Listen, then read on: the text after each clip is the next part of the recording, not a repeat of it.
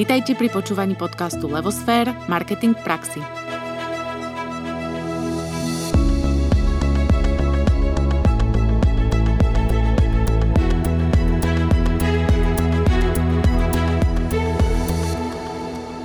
Pekný deň všetkým našim poslucháčom prajeme pri počúvaní podcastu Levosfér Marketing v praxi.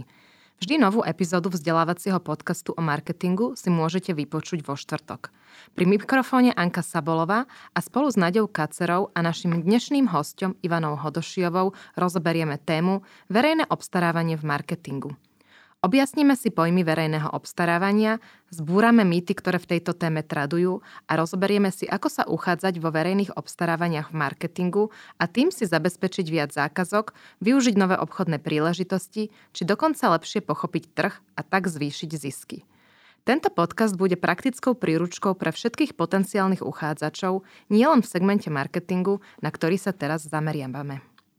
Ahoj Ivanka, vítame ťa v našom podcaste. Ahojte, ďakujem za pozvanie. Uh, Ivana, ty máš eh, vyštudovaný zaujímavý odbor na STUčke, tepelná energetika a technika prostredia. Neskôr si získavala prax v energetickom centre Bratislava, kde si pôsobila ako projektový manažér a nadobudla cenné skúsenosti z prípravy, ale i riadenia projektov, ktoré boli financované zo štrukturálnych fondov. Potom si si založila vlastnú spoločnosť For Euro Consulting, kde už 15 rokov pomáhaš s využívaním eurofondov a je to asi 6 rokov, čo si založila svoju druhú spoločnosť Enteris, kde zase pomáhaš uchádzačom uspieť vo verejnom obstarávaní a obstarávateľom správne ich zrealizovať. Naša hneď e, prvá otázka, keďže toto je v celku komplikovaná téma, poprosili by sme ťa, aby si nám vysvetlila pojmy. Čo sú to eurofondy a čo je to verejné obstarávanie a aký je medzi tým rozdiel?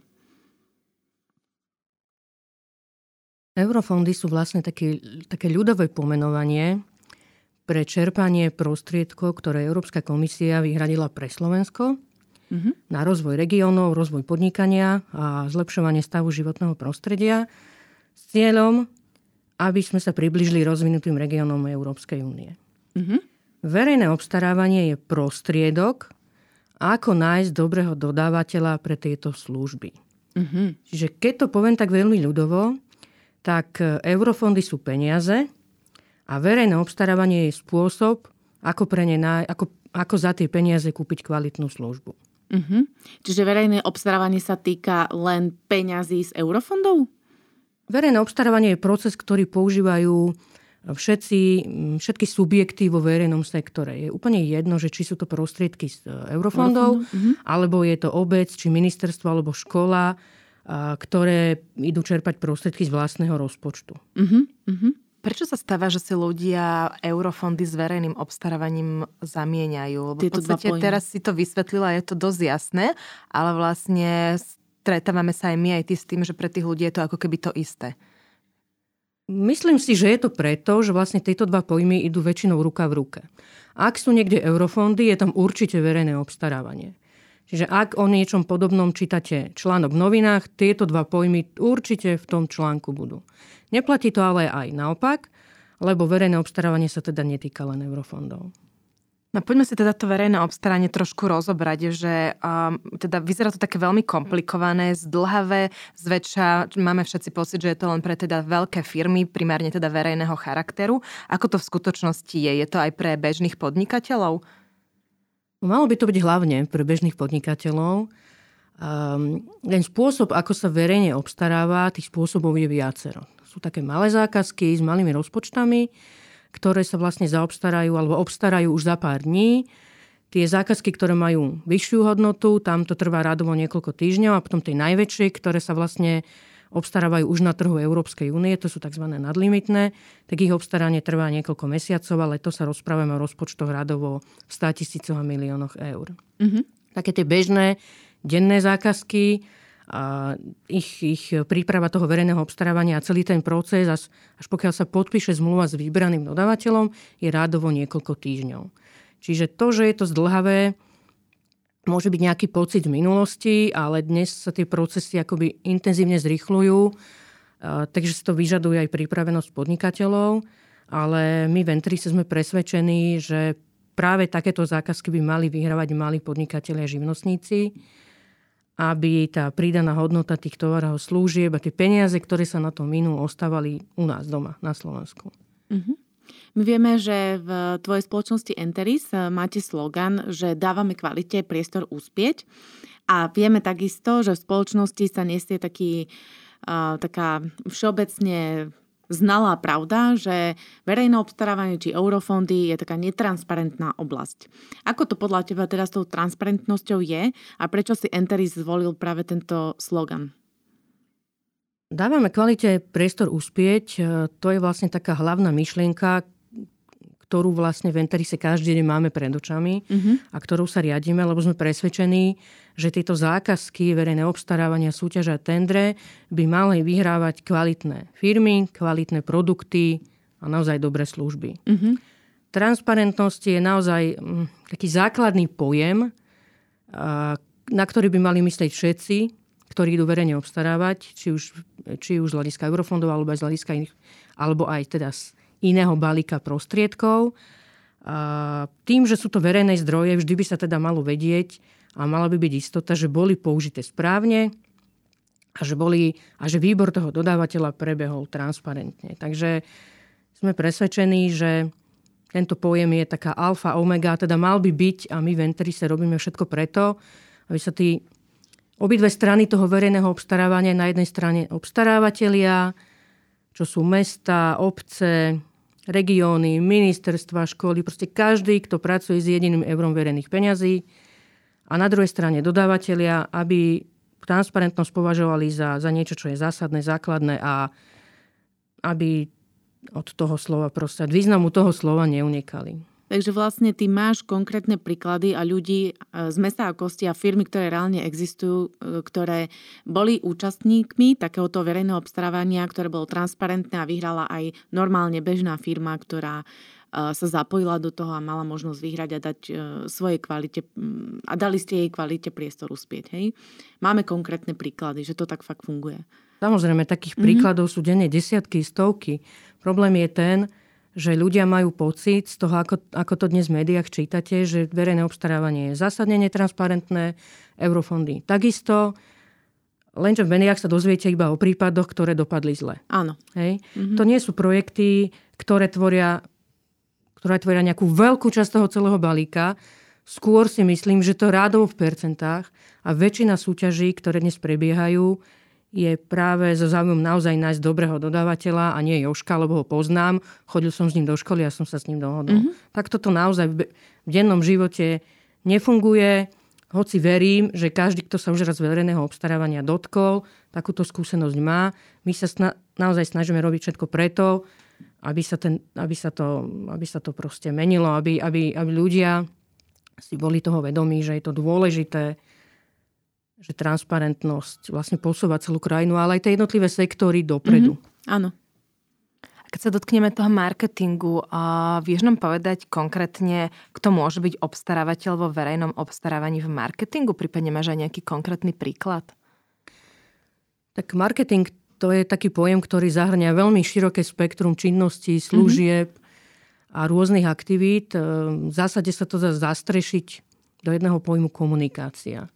Komunikovať potrebujeme všetci. Potrebujeme komunikovať so svojimi odberateľmi, so svojimi klientmi, aby sme im vedeli povedať, že máme nejaké nové tovary, máme nejaké nové služby. A, ale komunikuje aj verejný sektor v rôznych témach, ktoré sú vo verejnom záujme. A komunikujú aj neziskové organizácie, ktoré robia verejno prospešnú činnosť pre nás všetkých, prípadne pre ľudí napríklad sociálnej oblasti, ktorých pomoc potrebujú. Bez toho, aby ktorýkoľvek z týchto subjektov nerobil nejakú formu komunikácie, sa nikto o nich nedozvie. A kto je obstarávateľ vo verejnom sektore, a teda v marketingu, to je vlastne, tak ako som spomenula, to sú všetky subjekty, ktoré disponujú verejnými prostriedkami a potrebujú o svojej práci hovoriť ďalej. Čiže to je ministerstvo, ktoré hľadá dodávateľa a, alebo spolupracovníka, ktorým pomôže zrealizovať nejakú medzinárodnú alebo zorganizovať nejakú medzinárodnú konferenciu. To je mesto, ktoré zaviedlo nový systém separovania odpadov a potrebuje o tom hovoriť svojim obyvateľom.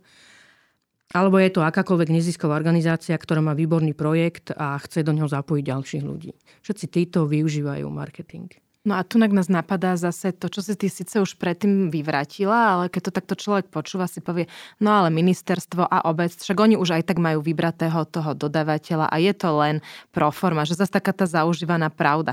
Máš naozaj tú skúsenosť, že ani ministerstva, ani obce už v dnešnej dobe nejdu po tom konkrétnom vybratom dodávateľovi, že na to idú transparentne a hľadajú kvalitu? Je ich čím ďalej, tým viac. Mm-hmm. Myslím si, že je to aj tým, že legislatíva stále prísnejšia, a aj nová novela zákona o verejnom obstarávaní na tento, na tento mm, výraz bude klať veľký dôraz. Mm-hmm.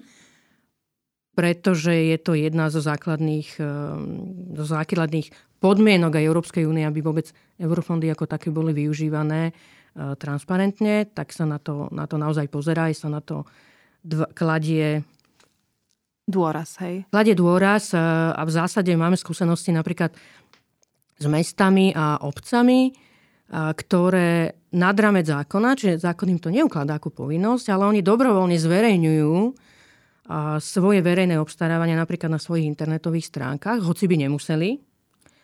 A my sme presvedčení, že keď niekto robí, keď niekto zverejňuje tie súťaže nad rámec zákona, nad rámec svojich povinností, tak to robí preto, že chce byť transparentný a určite nie je s niekým dohodnutý. Nie je to určite si šita súťaž na mieru, pretože keby to tak chcel urobiť, tak nič nezverejní.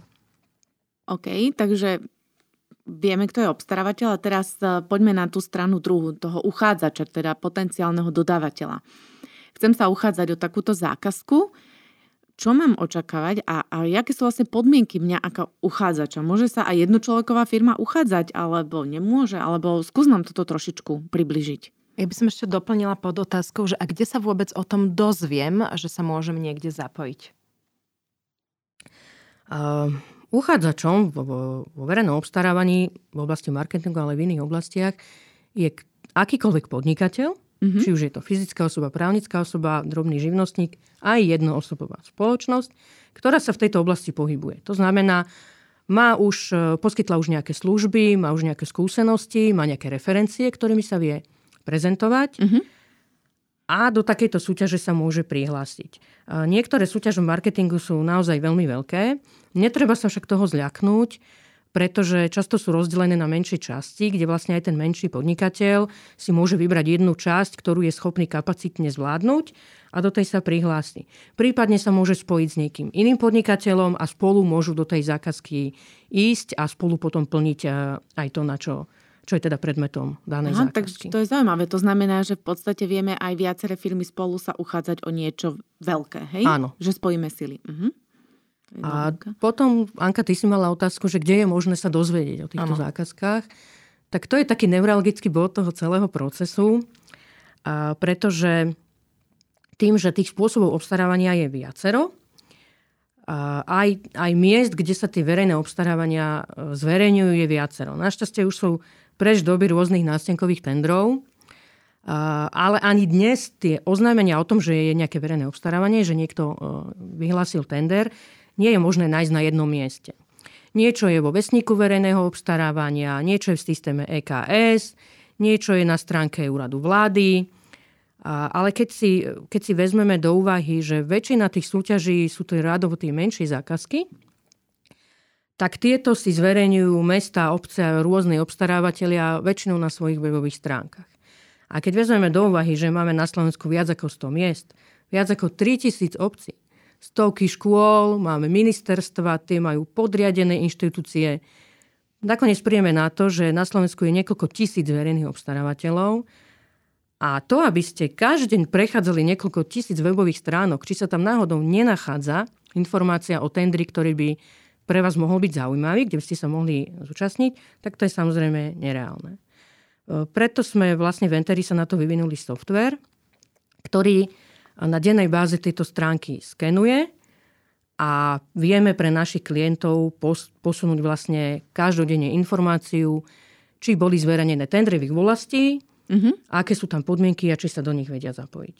Uh-huh. Tu by sme mohli dať inak aj takú reklamnú vsuvku, lebo v podstate ty si Ivka hovorila, že pre našich poslucháčov uh, vieš ponúknuť ako keby dva týždne tohto monitoringu zdarma. Takže ak uh, zadajú kód Enteris Monitoring, tak vlastne môžu mať dva týždne, že im budete posúva- po, poskytovať tento monitoring zadarmo, áno? Áno, stačí, keď nám, keď nám posluchači napíšu alebo zatelefonujú a keď použijú tento kód, vieme im službu monitoringu poskytnúť na dva, na dva týždne bezplatne, aby si vyskúšali, ako to funguje a či to vie byť pre nich prínosné. Čiže kód Enteris Monitoring zadávajte. Konec reklamnej vsúvky, môžeme pokračovať. ja by som sa ešte vrátila k tomu uchádzačovi. Teda povedali sme, že uh, kto to môže byť a teda, že sa môžeme aj spojiť, môžeme spojiť sily, čo si myslím, že viacerým teraz uh, možno nabehla aj tá odvaha, že pozrieť sa na to, že aha, možno, že toto môže byť moja obchodná príležitosť. Mňa by zaujímalo to, ako ty vnímaš uh, tú obchodnú príležitosť, tie možnosti zvyšovania zisku, alebo ja neviem, že sa dostanem do nového segmentu, alebo čo všetko môžem tým získať, keď získam odvahu vôbec sa zapojiť. No na to, aby som nejakú zákazku vyhral, musím sa do nej zapojiť. Čiže ano. bez toho prvého kroku, bez toho prekročenia toho prahu, do ktorého sa mi nechce, uh-huh. tak bez toho sa tam jednoducho nedostanem. Ja hovorím, že verejné zákazky to sú dobrý biznis. Štát je najlepší platca. Zo zákona má 30-dňovú splatnosť faktúr, uh-huh. čo vo verejnom sektore môžeme mnohí iba snívať, že takéto niečo sa dodržuje. Štát to musí dodržiavať. A v zásade každá zákazka z verejného sektora je vynikajúca referencia. A také referencie nás posúvajú dopredu. Každého podnikateľa. A zväzť o tom, že niekto dobre vykonal svoju prácu, sa vo verejnom sektore šíri veľmi rýchlo. Mm-hmm. Na budúce nás môžu pozvať do ďalšieho tendra, kde by sme sa bez toho, aby o nás vedeli predtým a mali nejakú reálnu skúsenosť, nedostali. Mm-hmm. Mm-hmm. OK, to znamená, že verejný sektor stále má uh, ten punc že keď robím niečo pre verejný sektor a uspejem v tom, tak jednoducho dávam punc aj vlastnej značke, ako keby vlastnému podnikaniu. Určite áno. Uh-huh. A poďme ešte k tomu, vlastne, ako sa o to o tom viem dozvedieť a konkrétne vlastne ako je to so zverejňovaním týchto zákaziek. Zákon to prikazuje, že musia vlastne tieto verejné inštitúcie zverejniť každú jednu zákazku. Čiže či to tak je, alebo a čo hovorí zákon a že ako, aká je realita, prípadne či máš nejaký prieskum, ako to funguje na tom trhu reálne s tým zverejňovaním. Zverejňovanie to je základ tej transparentnosti, čo som vlastne hovorila na začiatku, pretože keď súťaž nie je zverejnená, tak o nej vedia iba tí, čo oni majú Áno. vedieť. Hej? Mm-hmm. A nikto iný sa o nej nedozvie, čo si myslíme, že je škoda. Pretože tým, ak, že súťaže nezverejňujeme, a hovoria o tom aj naše skúsenosti, sa oberáme o to, aby sa k nám dostali dobré riešenia. Mm-hmm. A zákon je dnes nastavený tak, že prikazuje verejným obstarávateľom, aby zverejňovali zákazky toho vysokého rozsahu. To sú tzv. nadlimitné zákazky a podlimitné. Ale keď sa pozrieme na to, že pre bežne mesto a obec sa podlimitné zákazky začínajú pri tovaroch a službách až na úrovni 70 tisíc eur. To znamená, že všetko, čo je pod 70 tisíc v danej skupine tovarov alebo služieb, napríklad potravín, tak všetko, čo je po tú hranicu, je už zákazka s nízkou hodnotou alebo zákazka malého významu a tieto zákon zverejňovať neprikazuje. Mm-hmm. Čiže um, Samozrejme, verejní obstarávateľe musia preukázať, že ten výdavok je hospodárny. Áno, to znamená, že nejaký prieskum si urobia, ale nemusí byť verejný. Mm-hmm. My sme v priebehu tohto leta robili prieskum medzi skupinou verejných obstarávateľov na strane ministerstiev a na strane miest a obcí. Mm-hmm. A pýtali sme sa ich, či tieto zákazky s nízkou hodnotou zverejňujú. Ak áno, tak kde? Tento prieskum sa ešte stále vyhodnocuje, ale už dnes vieme povedať, že je na Slovensku stále viac a viac takých obstarávateľov, ktorí pochopili, že transparentnosť je dobrá a že zverejňovať zákazky má svoj zmysel a zverejňujú zverejňujú takmer všetko. Dokonca sú na Slovensku mesta, ktoré zverejňujú aj úplne minoritné zákazky, že nakupujú, ja neviem, vymyslím si novú chladničku za 150 eur, tak to zverejnia na svojej webovej stránke. A medzi takéto mesta na Slovensku patrí napríklad Komárno, uh-huh. Trenčín, Trnava. To sú všetko mesta, ktoré naozaj dbajú na transparentnosť verejných zákaziek a na ich internetovej stránke vidíte všetky a môžete sa do nich prihlásiť. Uh-huh. Tí, ktorí to nezverujú, samozrejme nekonajú v rozpore s zákonom. Všetko je v poriadku, zákon bol dodržaný, ale sami, ako som už hovorila, sa oberajú vlastne o, o možné kvalitné ponuky. Takže my sa dnes snažíme oslovovať tých obstarávateľov, ktorí zákazky zverejňujú a hovoríme s nimi o tom, čo im to prináša. Aká je pridaná hodnota? Prečo to vlastne robia, keby nemuseli? Pridávajú si dobrovoľne prácu. Mm-hmm. A zatiaľ ich odpoveď je taká, že aj z finančného hľadiska je to pre nich dobré, mm-hmm. pretože ak oslovíte stále tie tri isté firmy, tak oni už nemajú dôvod, e, aby zvyšovali kvalitu svojich služieb, nemajú dôvod znižovať cenu, hľadať nejaké finančné rezervy. Ale ak do toho pustíte ďalších, ďalších podnikateľov, ďalších možných uchádzačov, tak aj tá cena tej, tej danej služby alebo stavebných prác ide dole. A je to stále tak, že základným a hlavným kritériom je cena? Ešte stále to tak je. Vo väčšine súťaží je hlavným kritériom alebo iba jediným kritériom cena. V zásade to nemusí byť zlé. Ak verejný obstarávateľ si vie správne nastaviť podmienky účasti, ak vie dobre popísať technológie a materiály, mm-hmm. ktoré napríklad majú byť použité na rekonštrukciu nejakej školy, ktorú on teraz ide realizovať, a sú tam popísané tie základné kvalitatívne parametre, tak to, že bude hodnotiť na základe najnižšej ceny, je v poriadku. Mm-hmm. V prípade, že, tam, že to popíše iba veľmi všeobecne, tak potom dostane aj tú kvalitu na základe toho najnižšieho levelu. Hej? Pretože keď si kúpite niečo, čo je lacné, tak e, vo väčšine prípadov buď sa tam ušetril na materiály, alebo na nejakom výrobnom postupe. V konečnom dôsledku to je ten najdrahší produkt, hej? pretože za chvíľku si budete musieť kúpiť nový. Takže uh, je pravdou, že vo väčšine prípadov je cena hlavným kritériom, ale v poslednom čase už pribúda zákaziek, kde sa vlastne hodnotia aj iné parametre, napríklad lehota výstavby. Hej, že čím rýchlejšie ja tú školu zrekonštruujem, tým menší diskomfort bude pre tých žiakov, pre tých učiteľov. V prípade viem hodnotiť aj technické parametre, rôzne environmentálne kritériá, Takže počet súťaží, ktoré sa nepozerajú iba na cenu, stále rastie. Mm-hmm.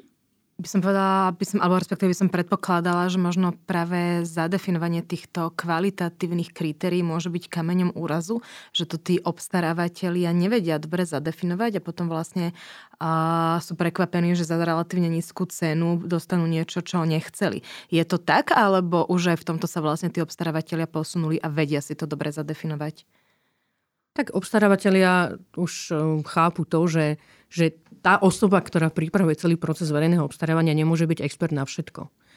Ak dobre rozumie týmto procesom, to znamená, že, že sa neustále vzdeláva, že sleduje všetky novely, sleduje me, rôzne metodické usmernenia úradu pre verejné obstarávanie, tak ak je dobrý v tomto, nemôže to byť dobrý napríklad projektant alebo stavebný inžinier. Takže dnes už je to tak, že verejné obstarávanie a jeho prípravu vlastne tvorí nejaký tým odborníkov a v prípade, že v tom týme mám naozaj dobrého stavebného inžiniera, projektanta alebo stavebného dozora, tak viem naozaj pripraviť kvalitné podklady tak, aby ma takáto situácia neprekvapila. Ako vôbec prebieha celý ten proces verejného obstarávania? Čo to zahrania? Aj ako je to dlho? Tu si už na začiatku trošku zodpovedala, že keď som ten potenciálny uchádzač, tak čo mám očakávať vlastne? Pri tých zákazkách s tými malými rozpočtami, o ktorých som vravela, to sú tie zákazky s nízkou hodnotou, tak tam ten proces prebehne relatívne rýchlo. Poviem to napríklad je obce. Obec potrebuje ja neviem, nakúpiť nové kancelárske potreby pre potreby svojho úradu, pripraví výzvu na predkladanie ponúk, pripraví nejakú technickú špecifikáciu toho, čo nakupuje, vyhlási súťaž, stanoví nejakú lehotu na predkladanie ponúk kedy vlastne ten uchádzač by mal mať dostatočný časový priestor na prípravu svojej ponuky. Následne sa ponuka predloží, zasadne nejaká komisia, ktorá ju vyhodnotí. A rádovo v počte niekoľkých dní, maximálne niekoľkých málo týždňov, uchádzač dostáva odpoveď, teda myslím od vyhlásenia tej danej zákazky, nie od predloženia ponuky. Dostáva odpoveď, či jeho ponuka je úspešná alebo nie.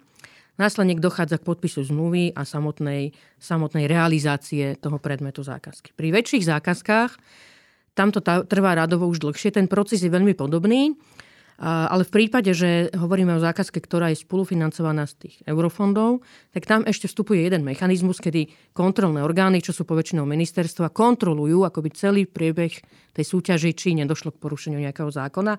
A tam sa to môže natiahnuť rádovo na mesiace. V zásade však platí, že tento postup je všade rovnaký a, a trvá to rádovo pár týždňov.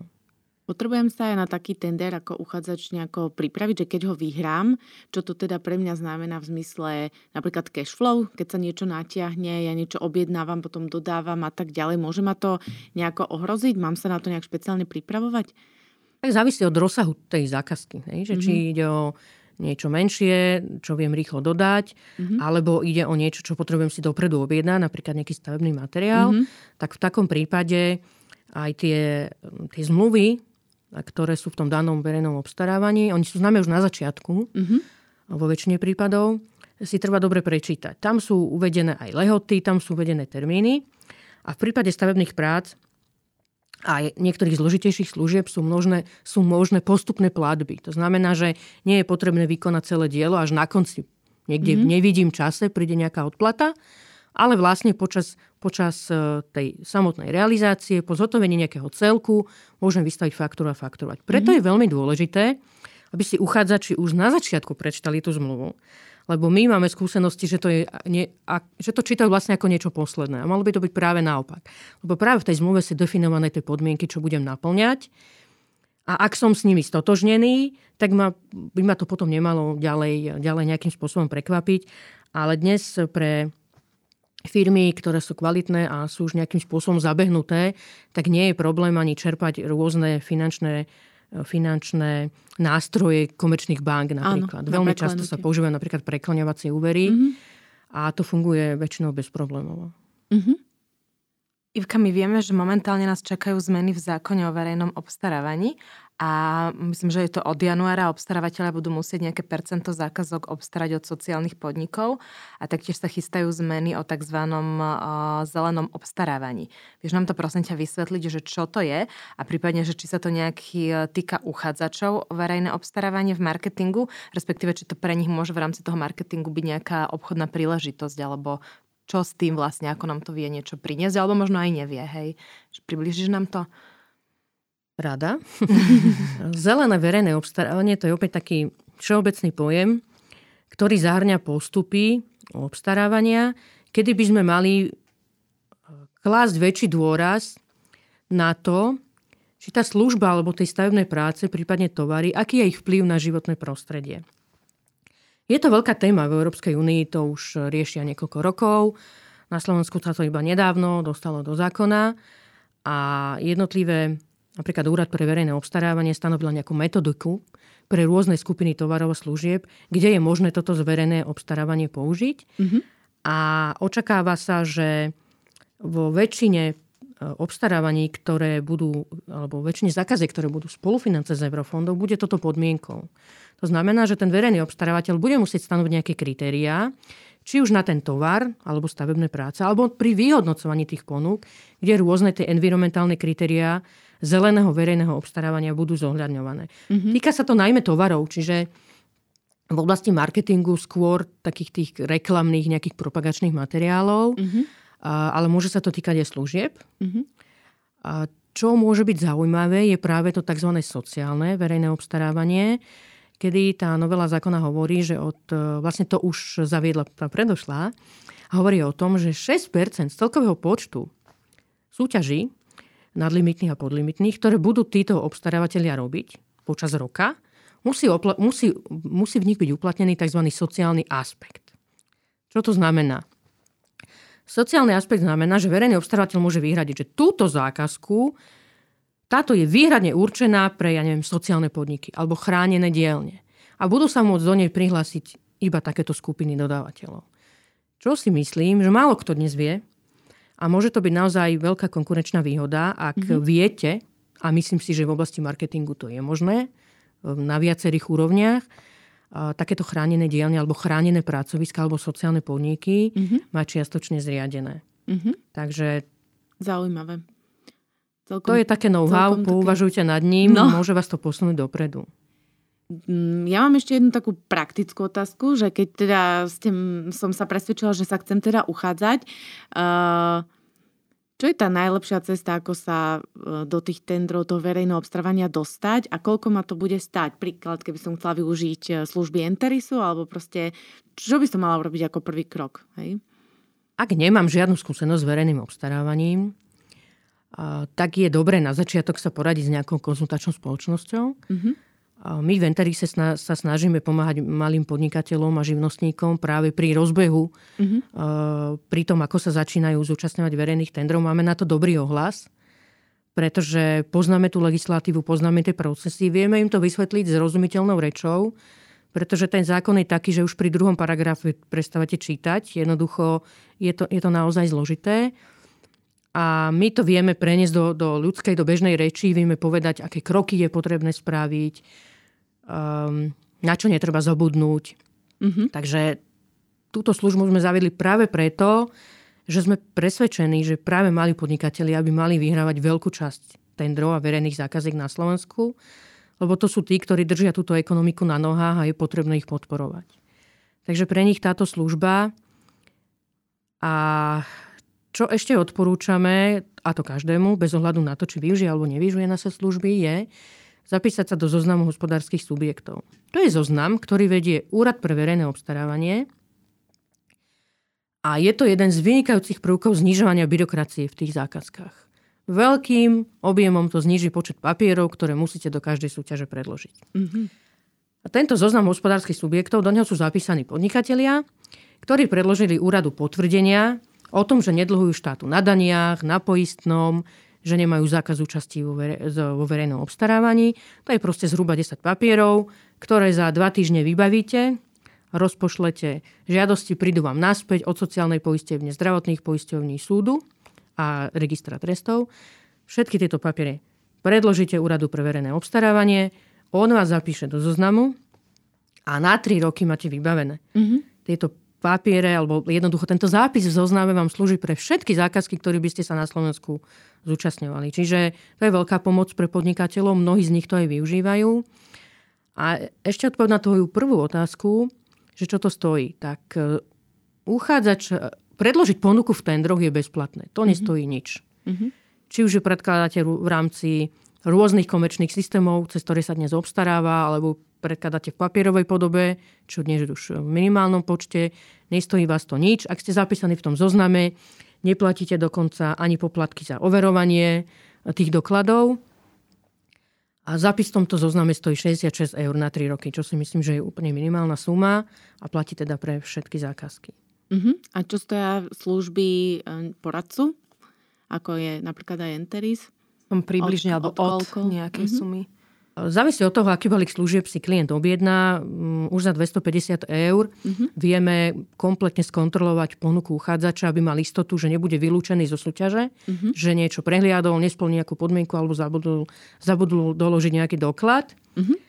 A potom máme služby, ktoré sa rado pohybujú o pár stoviek eur vyššie, ale to už je služba, kde vlastne v spolupráci s klientom pripravujeme za ňo komplexnú ponuku. Čiže na kľúč. Áno, na kľúč. Mm-hmm. Tam mnohí mali, tí malí živnostníci akoby začínajú, že na začiatku si to dajú celé pripraviť, ale už po tretej zákazke každý z nich chápe, ako to funguje a už prechádza akoby k tej nižšej službe, ktorá mu stačí a po desiatich zákazkách si to budú vedieť všetko realizovať sami. Sem tam sa obratia na nás, kým nebude niečo jasné, ale už budú takí zbehlí, že už im väčšina súťaží nespôsobí žiadny problém. Máš nejaké ešte možno rady alebo tipy alebo odporúčania, okrem treba z toho, že sa môžu zapísať do tohto zoznamu, ktorý si spomínala, kde sa ešte môžu tí potenciálni uchádzači uh, treba zapísať? Ja, my aspoň celkom teraz dosť poznáme, vo svojom okolí vnímame, že veľmi funguje taký portál vytvor.me, kde vlastne sú verejné, verejné zdroje, myslím, že z európskych fondov a tam sa vlastne môžu mali také, um, tieto menšie firmy zapísať a môžu vlastne tak získať zákazku, ktorá je refinancovaná z nejak nejakej časti vlastne z týchto verejných prostriedkov. Je ešte niečo, čo momentálne je na Slovensku také, kde by sa vedeli tí uchádzači dostať, že by im to buď prinieslo zákazky, alebo pomohlo, alebo čokoľvek e, vlastne niekde posunulo? No, to, čo si spomenula, ten portál vytvor.me, to je dobrý príklad toho, kde začnem, alebo kde chcem začať, keď chcem akoby rozšíriť alebo zvyšiť počet svojich odberateľov alebo svojich klientov, pretože je to odborný zoznam, ktorý je e, delený do jednotlivých sekcií, ja neviem, marketing, poradenstvo, účtovníctvo a rôzne, rôzne oblasti služieb. A tento zápis je bezplatný, to odporúčam všetkým podnikateľom. Um, potom sú rôzne odborové organizácie, ktoré zastrušujú, ja neviem, že je zväz stavebných inžinierov, je zväz strechárov a, a rôzne iné takéto inštitúcie, a, kde teda tiež je, je dobré byť zapísaný, aby sa o mne, o mne dozvedeli, pretože oni svojich členov zverejňujú na svojich stránkach. Či to priniesie viac zákaziek, to je ťažko povedať. Ja osobne si myslím, že je dobre sledovať tie verejné obstarávania, pretože denne sa ich zverejňujú stovky na mhm. Slovensku. Mm-hmm. A jednoducho začať sa ich zúčastňovať. Mm-hmm. Pretože keď o mne nikto nevie, tak o mne nikto nevie, nemá sa o mne ako dozvedieť. Ale keď už mám nejakú dobrú zákazku, to som už spomínala, tak ma to opäť posúva dopredu. Čo je veľmi dôležité, a máme s tým tiež dobrú skúsenosť s našimi klientami, že po každej skončenej nejakej práci, nejakej činnosti je dobre si vyžiadať referenciu. Či už som to robila pre obec, či som to robila pre nejakú školu alebo aj pre nejakého iného súkromného podnikateľa, vyžiadať si referenciu, pretože vo väčšine tendrov sa tie referencie požadujú. A ja keď ich už mám pripravené, tak už ich len tam jednoducho predkladám. Mne sa väčšina ponúk predkladá iba elektronicky. Čiže mm-hmm. nepredkladáte nejaké papiere, všetko len naskenujete, pošlete e-mailom, po prípade cez nejaký ten špecializovaný software, ktorý na to slúži. Ale keď tie referencie nemáte, pripravené, tak vlastne už len akoby oslovovanie všetkých spätne môže zaberať dlhší čas. Mm-hmm. Čiže preto všetkým odporúčame vždy po skončení nejakej práce, vyžiadajte si referenciu, kedykoľvek ju potom budete vedieť predložiť. Mm-hmm. Júka, tvoje podnikanie v podstate v obidvoch firmách je v takom e, dosť komplikovanom segmente, lebo tam aj vôbec všetky tie pojmy a celá tá aj byrokracia, aj, aj porozumenie toho problému a tak ďalej. Uh, vedela by si nám prezradiť, uh, že keď má nejaká podobná firma tej tvojej a pôsobí v takomto komplikovanom segmente, robiť svoj vlastný marketing, že čo v tvojom marketingu zafungovalo a čo nezafungovalo. Predsa len ako nevždy sa stretávame s niekým, kto má takúto ťažkú oblasť e, podnikania, že ako by si to, by si to ty zhodnotila sama za seba? No my sme s, s marketingom, najprv sme sa pokúšali robiť niečo sami, zistili sme, že to teda nemá nejaký efekt, že tie výsledky to neprináša. A tiež sa držíme hesla, že každý by mal robiť to, čo mu rozumie. Mm-hmm. A tak sme sa vlastne obrátili na Levosfér, čo mm-hmm. ste vlastne vy dve. A túto spoluprácu si naozaj ceníme, pretože nám každý deň prináša, prináša výsledky. A preto každému odporúčam, spolupracujte s odborníkmi. Obráte sa na ľudí, ktorí tomu rozumejú, vedia to robiť a určite to priniesie to, čo očakávate. Čiže aj z tvojho pohľadu má zmysel budovať značku a venovať sa jej a mm, proste rozmýšľať nad ňou a v akomkoľvek segmente som. Určite áno, pretože marketing netreba brať ako nutné zlo. To je, to je nevyhnutná to je nevyhnutná vec k tomu, aby ľudia vedeli, že vôbec existujem a že niečo robím. Mm-hmm. To, že dnes mám nejakú internetovú stránku, čo je samozrejme nevyhnutnosť, hej, to ešte nič neznamená, pretože ma tam nikto nenájde na tom internete. Konkurencia je široká a jednoducho to, že tu som a čo robím, o tom musím komunikovať. Mm-hmm. Takže v akomkoľvek segmente sa bez marketingu mm, neposunieme ďalej a treba brať do úvahy aj to, že marketing je výborná vec. Mm-hmm ale jeho hlavnou časťou je to, že moje služby a moje tovary sú kvalitné. Áno. Takže bez toho sa nemá zmysel do marketingu púšťať. Ak som kvalitný, ak som dobrý, teraz je čas, aby som začal využívať marketing a aby ľudia o mne začali vedieť a aby sa o mne hovorilo. Mm-hmm. Ivka, my o tebe vieme, že niekedy pri svojej práci, a to hlavne pri tomto marketingu, musíš vychádzať zo svojej komfortnej zóny.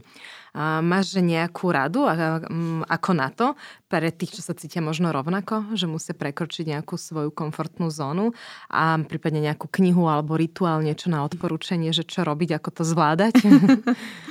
No komfortná zóna a vykročenie z nej, to je taká moja veľká téma. To málo kto robí rád, hej pretože keď sme vo svojej pohodičke, vo svojich zaužívaných postupoch a rituáloch, tak nám je dobré. Ale opäť nás to nikam neposúva. Aj tento rozhovor je napríklad vykročením z mojej komfortnej zóny a nemám žiadnu radu. Jednoducho to ako urobiť, to hej? Urobiť. Jednoducho to, ten prvý krok, áno, just do it, ten prvý krok, prekročiť tú akoby nejakú hranicu, ktorá ma máta, toto spraviť a potom to už ide. Hej? Už potom zistím, že vlastne sa tá moja komfortná zóna akoby rozširuje, je niekde ďalej. Hej? Toto už nemám problém urobiť. A je to aj taký silný pocit slobody. Mm-hmm. To je pekne povedané. A Ivka, čo by si odporúčila našim poslucháčom eh, v súvislosti s marketingom? Tak úplne všeobecne, že čo ťa napadá a predstav si v kľude, že naši poslucháči sú podnikatelia ako si aj ty, tak čo by si im odkázala? Odkázala by som to, čo som povedala pred chvíľočkou, neberte to ako nutné zlo. Mm-hmm.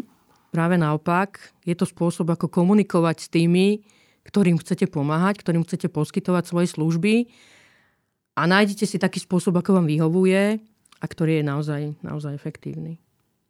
Super, ďakujeme. Ďakujeme veľmi pekne za celý tento rozhovor. A pre mňa osobne to bolo veľmi zaujímavé, aj keď spolu spolupracujeme a o tejto téme vieme veľa, tak vždy, keď sa rozprávame, sa dozviem niečo nové a ešte nové vždy ma niečo prekvapí, tak verím, že pre našich poslucháčov to bolo veľmi prínosné. A ďakujeme, že si prišla. Ďakujem aj ja. Ďakujeme.